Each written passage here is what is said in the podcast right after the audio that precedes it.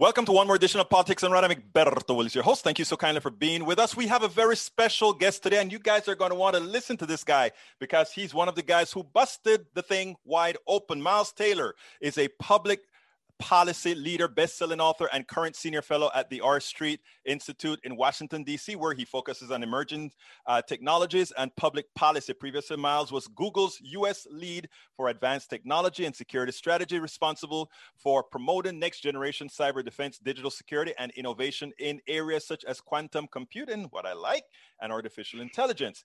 He also served as the company's head of national security policy engagement. But in 2018, Taylor published an anonymous opinion piece in the New York Times, blowing the whistle on presidential misconduct. As anonymous, he later released the book, A Warning, a first-hand account of the instability inside President Trump's White House and administration. Miles Taylor, welcome to Politics Done Right. How are you doing today? Hey, my friend, I'm doing great. I'm, I'm glad you've got me. And for folks that are watching on video, I, am not trying to look like Nelly. I mean, I, I would like to think I'm as good of a rapper as Nelly, but the band aid under my eye uh, is from a less than glorious episode. Well, you said it had something to do with a puppy. I wanted to give it a better, a better thing, like saying this, that, that is a battle scars that you survived from all the things that you did in the past. But anyway, we want to get started in this fashion. Um, the Republican Party is in serious is in a serious dilemma. Look, you're on a very progressive show who wants to have a very strong conservative uh, backstop to make sure that when we put ideas together, we can get the best.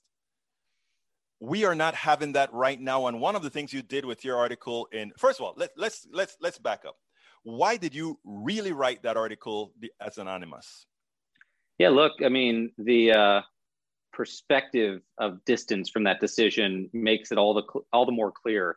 Um, the big picture was that it was my opinion, based on firsthand experience with the president, this White House, and this administration, that the president was incredibly unfit for office, and not only that was was truly a danger to the fabric of our republic. Now, keep in mind, again, I'm mostly a lifelong Republican. I was I was a Democrat as, as a young guy. You guys lost me uh, at a young age. maybe you'll maybe you'll That's get fine. me back. But uh, you know, I went in wanting this man to succeed, not having high expectations for a man of such deficient character as Donald Trump, but then being even more appalled than I would have expected about the way he conducted himself in office. That's the big picture reason. The immediate proximate cause, as I've told some people, was the night I wrote it. I got woken up by a phone call in the middle of the night in Australia, halfway around the world, where I was supposed to be meeting with our intelligence partners about serious threats to the country. And instead, I get a phone call from the White House Deputy Chief of Staff who says, the president wants the flags raised back up around the country. What he meant was Senator John McCain, who just passed away, was being honored across America because DHS had said lower the flags to half mast out of respect for the late senator. Trump hated John McCain. He was so mad and he wanted the flags back up. I was so galled by that decision. I think partly because McCain had been a personal hero of mine and one of the few Republicans that I still had to look up to. And he just passed away, and we were left with people like Donald Trump leading the party. Uh, and in that moment, I thought, I, I'm so disgusted by this. Someone just needs to say something. All of us inside the administration, almost all of us, knew what was going on, knew the president was incompetent. Most people were trying to keep bad ideas in the box. Um, but there came a point where those efforts to keep bad ideas in the box were no longer successful. Trump just started doing what he wanted to do. And as people have often said, the guardrails came off. So I felt like someone needed to say something. And I was frustrated the cabinet secretaries that saw the situation the same way as me weren't speaking up. Well, you're so the, I decided to write the piece. That, and it was a great piece. Let me just tell you. But I, I, I always have the question when I read the piece: Did anybody else lead you to do that? Did they sort of inch you on, like, "Oh, you're the you're the guy who has the guts to do this. So let's go ahead and see if if you get caught. Well, you really don't care." Yeah, well, look, I, I, wish that had been the case. I mean, um, I secretly wished that the majority of the cabinet had, you know, enlisted me to write that thing on their behalf, and I happily would have been the fall guy. I mean, I, I, I wanted those people to to make their voice known. It was quite frankly the disappointment that those people weren't speaking up that led me to write it, and you know, I didn't hide my name out of out of fear or cowardice. I'm happy for people to accuse me of being a coward, but um, I wrote it without my name on it because I knew that Donald Trump was the master of the politics of personal destruction. And he uses that to distract from ideas. So the only way to get him to confront the actual ideas in my original op ed, and the ideas being that his own team thought he was incompetent, were to, uh, was to remove my name from the equation. But my plan all along, as I later said in the book, was to reveal myself before the election because I wanted Trump to have to confront the ideas for as long as possible. But in the end game, I wanted to make clear that we all needed to unmask ourselves when it came to telling the truth about Donald Trump and shouldn't hide behind those masks. It was not terribly convenient for my personal life. Obviously, it, it caused my life to blow up, but I knew that we had to do that to send uh, that signal. So hopefully, it made an impact. Uh, hopefully, we convinced people of you know what Trump's character really was, and and got enough Republicans to flip their votes for Joe Biden. First of all, that is why you're on here. Not only did it make an impact, but it needs to make a further impact. That that goes without saying. Now that said, um, uh, Miles, um, beforehand, tell us the name of your book because I want I want to make sure people read. It's good read. Yeah, uh, the book is called A Warning, and um, I'd like to think that it hasn't completely aged now that uh, Trump has been defeated, because the warning was two parts. I mean, one it was a warning about about a man of deficient character and why he shouldn't be reelected president. But it was also a warning about us. It was a warning about the direction that we're going as a country and as a people, and the need to reflect on our national character, not just the character of one man, but the character of a nation. And, and I think that warning has still yet to be heeded. I'm grateful for all of you that heeded the first warning and, and helped get a, a truly authoritarian man out of office. But that second warning really needs to be addressed. We need some focused time and attention and soul searching as a country about where we're going, namely, Egberto, where you started the podcast, that being the Republican Party. That's where a lot of the soul searching needs to happen. And, uh, and, and I think that's where a lot of the corrosive influence our demo- on our democracy is coming from right now. I mean, I can't believe as a Republican I'm saying this, but the GOP is quite literally at the moment one of the biggest threats to our democracy because of the Republican Party leadership's unwillingness to simply tell the truth. And what's more, party leaders like Kevin McCarthy would rather bury the truth than face it. And we just saw, you know, recently his decision uh, to to oppose uh, an inquiry into the events of January, January 6th, 6th, the insurrection yeah. at the Capitol. Now, look, Miles, you knew who Donald Trump was before you went to work for him. So here's yeah. the question did you go to work for him because you knew we needed patriots to stand up, having a guy like that in power? Or did you go in there with the expectation that maybe he'll be an incompetent president, but he'll have good people around him? Yeah, I mean, look, what I, you know, the, the day after I started in the administration, I had a friend reach out, uh, a friend who's a, a Democrat, who said almost exactly this question said, why are you working for this guy? Because my friend knew how I felt about Donald Trump. Of the 17 candidates in the field in 2020, he was number 17 out of 17. I did not want that man to win the White House. But I responded to my friend, I'm not going in to work for Donald Trump. I'm going in to work for you. I'm going in to work at DHS to prevent cyber attacks against our country, to protect the country from terrorist threats, man made and natural disasters, and, and other homeland security challenges. Ironically, though, managing a 250,000 person department, I had to spend most of my time managing up towards one person because he was so unstable, because he was so unwilling to focus.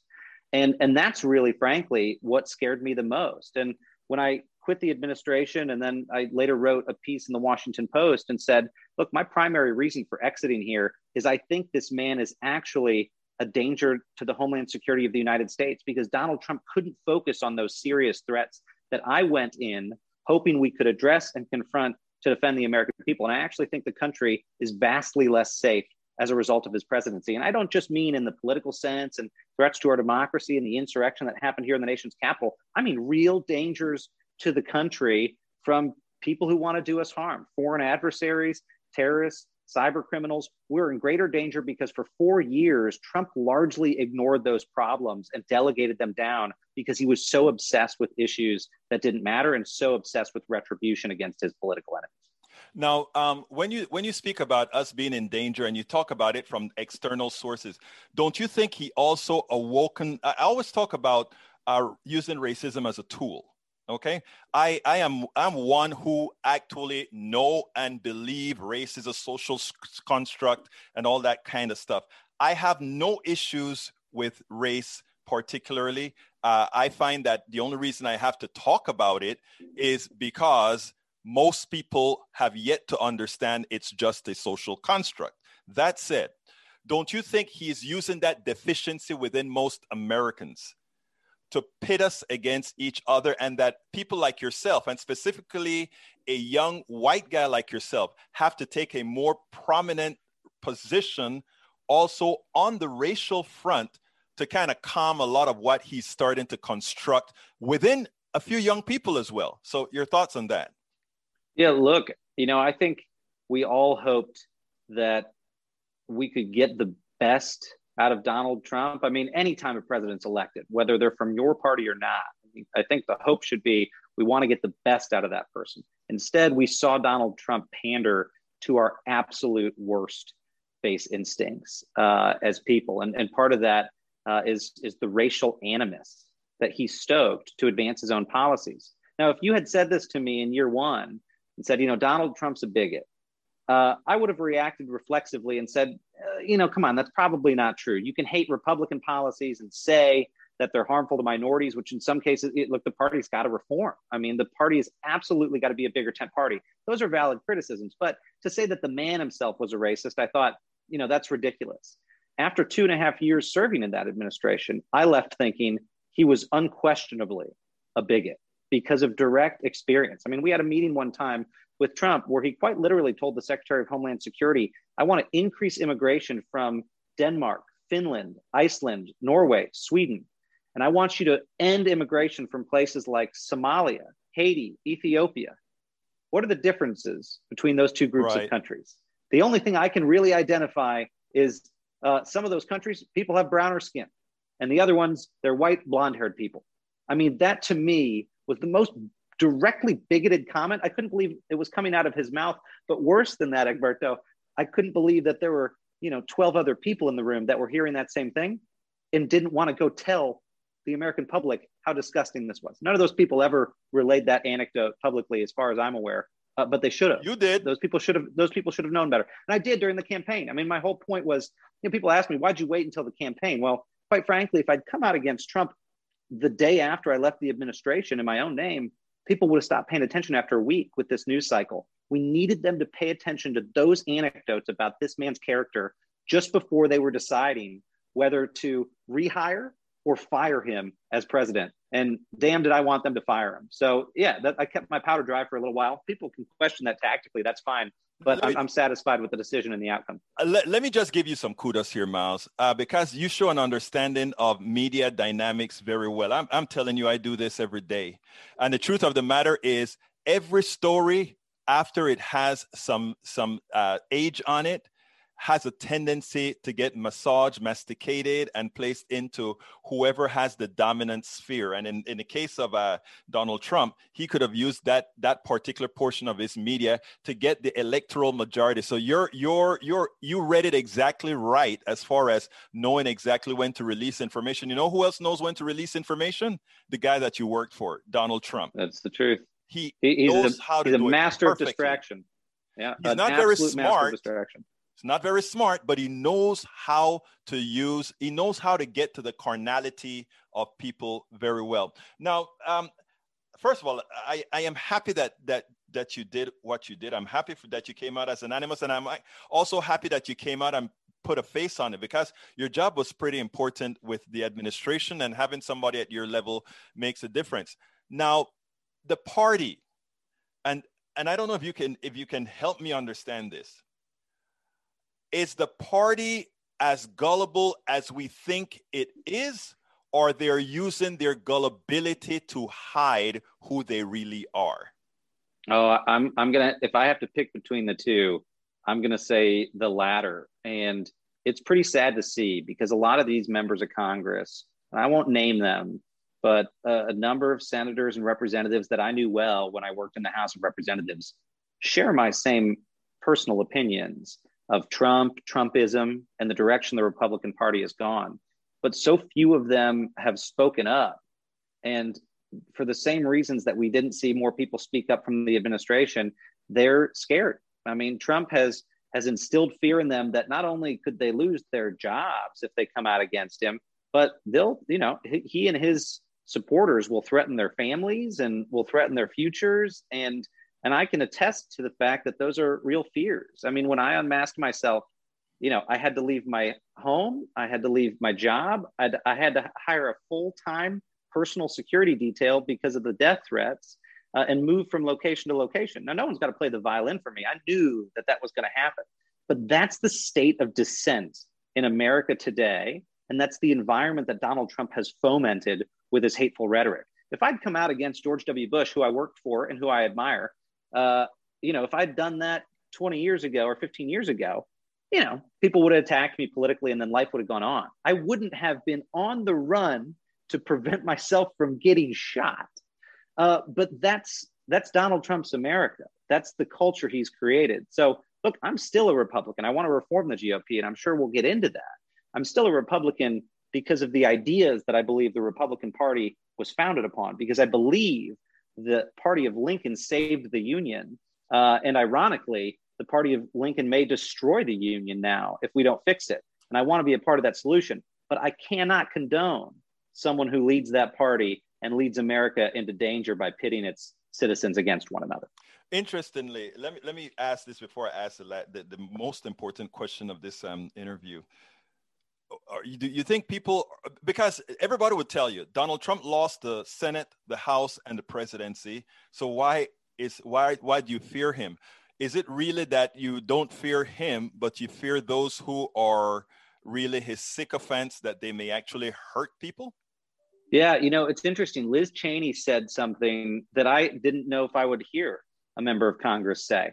Um, a few days ago, she said that there were members of Congress who wanted to impeach Donald Trump after the insurrection, but didn't because they quite literally feared for their lives. You know, you don't have to take it from me, take it from Liz Cheney. I mean, she's saying her actual colleagues said they feared for their lives because they would go back home and worry that MAGA supporters would come to their house uh, because they'd shown themselves to be so violent. Now, we're not talking about all MAGA supporters. We're talking about a sure. small subset, a very small subset of Trump supporters that are resorting to violence to express their political views. But even that small subset of millions of people is a hell of a lot of people. And that's scary.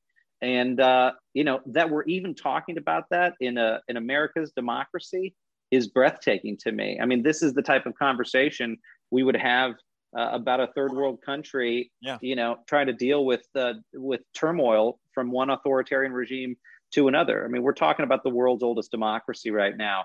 If that doesn't force people to look in the mirror, quite frankly, I don't know what does. Miles, let's get to the crust now. As far as you're yeah. one of the leaders in a new organization, uh, your intent with all these folks now to do what? I don't know if to ask if you're trying to take over, re- retake the Republican Party, or do you want to go with a third party? What's your intent? Well, Alberto, you started off the uh, the interview, I think, making a really important point that in our democracy, it's crucial that we have healthy opposition parties, uh, whether you're a Democrat or Republican. I, I think it's in your interest to want the other party to have healthy discourse, open debate, and be reasonable, because at the end of the day, to create a majority making coalition in the United States, you pretty much have to reach across the aisle. Unless your party absolutely dominates in the election, you're going to have to reach across the aisle. So, right now, even though the Democrats hold the Senate and the House and the White House, they still need Republican votes to do big things and to pass regular legislation. So, we should all want the other party to be sane and rational and not secretly just root for our team and only our team. Unfortunately, right now, the GOP is sick it is rotten to the core. And that shouldn't just be the concern of rational Republicans. It should be the concern of, of all Democrats. And I admire Joe Biden, despite the policies we may disagree on. I admire him for saying that in his first few weeks in office and saying that he himself wants a healthier Republican Party. So, look, that's what we're trying to do. Uh, I wouldn't quite use the word takeover. I think what we're really trying to be is a rational insurgency within the GOP. So if you think about the Tea Party as a right wing insurgency, we want to be the common sense insurgency that fixes the party, brings it a little bit back towards the center and back towards principled governance so that we can work across the aisle and get things done. I mean, I can't believe that the idea of just getting things done is controversial. But of course, as soon as we announced this, you know, Trump came at us, uh, you know, days ago, uh, assailing this effort. I mean, this is an effort to get people to work together and get the party back on track, not an effort to alienate people who voted for Donald Trump the first time or even the second time we want those people too to say, all right, it's time to move beyond the person and move back to the principles. And that's not just a talking point, it's quite literally what we need to do. Every single day in the news, we just talk about the person, Donald Trump, who haunts the Republican Party like a specter, like a ghost that influences all of their decision making a person shouldn't be influencing their decision making. Their core principles should be, whether that's limited government or free minds, free markets, free people, whatever you, you want to say the GOP is about, that's what should influence its trajectory, not what one man thinks. And, and so that's what we're trying to do. And what our movement is going to undertake is an effort to try to support the sane, rational Republicans, oppose some of the radicals, and invest in what we call a deeper pro democracy bench around the country people who are really willing to defend our institutions, even if it means uh, political inconvenience. So that's our goal. We'll see if we're successful, and and if we're not uh, successful in that, and we can't reform the GOP, then then maybe it's uh, you know the more extreme uh, version of what you're talking about. Maybe we're you know in Star Wars in the X-wing fighter you know fight uh, fighters you know going into the Death Star to blow it up. I mean, we may have to detonate the Republican Party and create something new from the rubble if it won't reform. Well, you know, um, uh, first of all, I spoke to um, Bill Kristol a few days ago, and Bill Kristol said, while he's not a signature, he admires what uh, you guys are doing. But I think he sort of had the feeling that this was more that that the latter is what was going to be occurring as opposed to the former. I'm not sure, but um, in it, it it it it still baffles me that we we are here now. I think if I understand what you're saying, you're going to use 22 to try to bring in candidates that reflect what the GOP's tenets are supposed to be. And if that is unsuccessful, then going for 2024, you may have to take other measures. Did I, if, am I reading with between the lines correctly? Yeah, no, I think you are. I mean, look, this is fungible in that, you know, events can really change the uh, the direction that we go. I mean, the presidential race is going to have an impact on it, and uh, you know, and how candidates do in 2022. But big picture, you've got the beats largely right. That we've got a couple of cycles here to see if we can fix the Republican Party. But if we can't, you know, we can't wait around forever and let radicalism corrupt the whole thing. I mean, people like Marjorie Taylor Greene should not be duly elected representatives of the United States Congress. Now, the, the people of Colorado have chosen her, and we hope we can convince those people, our neighbors, uh, to not do that again. But if we can't convince our brothers and sisters around this country to make smarter decisions about our representatives, then those of us who are ready to make those smarter decisions need to bind together. And that might be uh, through a third party. Will that hurt the GOP? Yeah, that'll probably hurt the GOP. It'll probably make it harder and steal votes away from the Republican Party.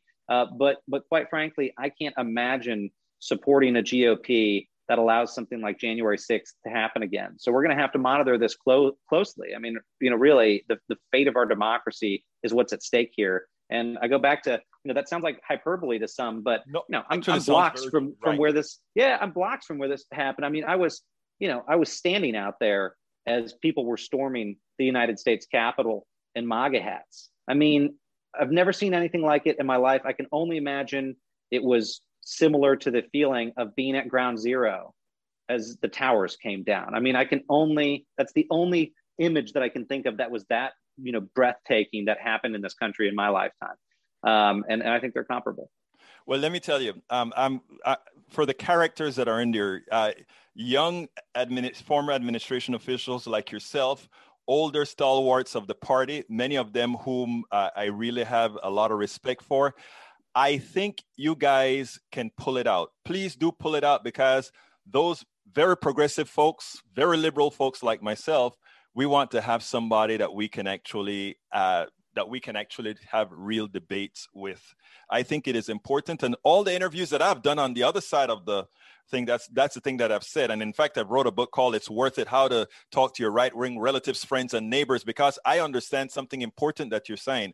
And that is if we want to accomplish big things in this country, we don't need 50 plus one. We have to have the buy in of mm-hmm. most Americans. I know the Republican Party many times have not done that because of the way the Electoral College is set up. You really don't have to have that very much of a majority. But I think the country is happier, the country is more effective if we can actually have that. And I, I commend what you and your courts are doing because I think if it's not done, I'm from Central America, Panama. I know what it looks like. Most mm-hmm. Americans don't. I know what this I know I saw this for what it really was. I saw January 6th for what it really was. So what you're doing is heroes work and very important. So I commend you on that. Chief of Staff to the United States Secretary of Homeland Security, Miles Taylor, who also is anonymous from that viral New York Times article and the author of Anonymous, a warning, Anonymous. Uh, give me a closer statement. Hey, well, I appreciate it, my friend. Some days I some days I wake up wishing I was still anonymous. but uh, but look, you know, you made you made such a fantastic point at the end here, and I always tell people, uh, as much as they want to complain about Washington D.C. being broken, Washington is not what's broken. The founders designed a system very well that was meant to reflect the attitudes of the populace. Washington's not broken. We are broken we are broken and this come this goes down to the door-to-door grassroots level that's why your book is important that's why others statements that we need to come together uh, across partisan lines in our communities are so important because that's really what's going to get us out of this mess as insipid as it sounds reaching across the aisles in our own houses and not in the US House of Representatives is where this is going to start. So I hope people really take that to heart. And, and I'm grateful that you're spreading that message. Miles Taylor, it was my pleasure to have you on board. My friend, thank you so much we spend a lot of time deconstructing the news, trying to trying to parse it into a form that everybody can understand. We try to find those little nitpicks where uh, it goes, it flies above the fray, etc. If you really like these videos that we do, I want to ask a big favor. Please go ahead. Number one, subscribe to our channel, and number two, please join if you can. Thank you so kindly for watching. Keep watching. Please remember to share. We must populate the entire internet with our progressive message, a message that we know is what most Americans say that they want. So help us, please join.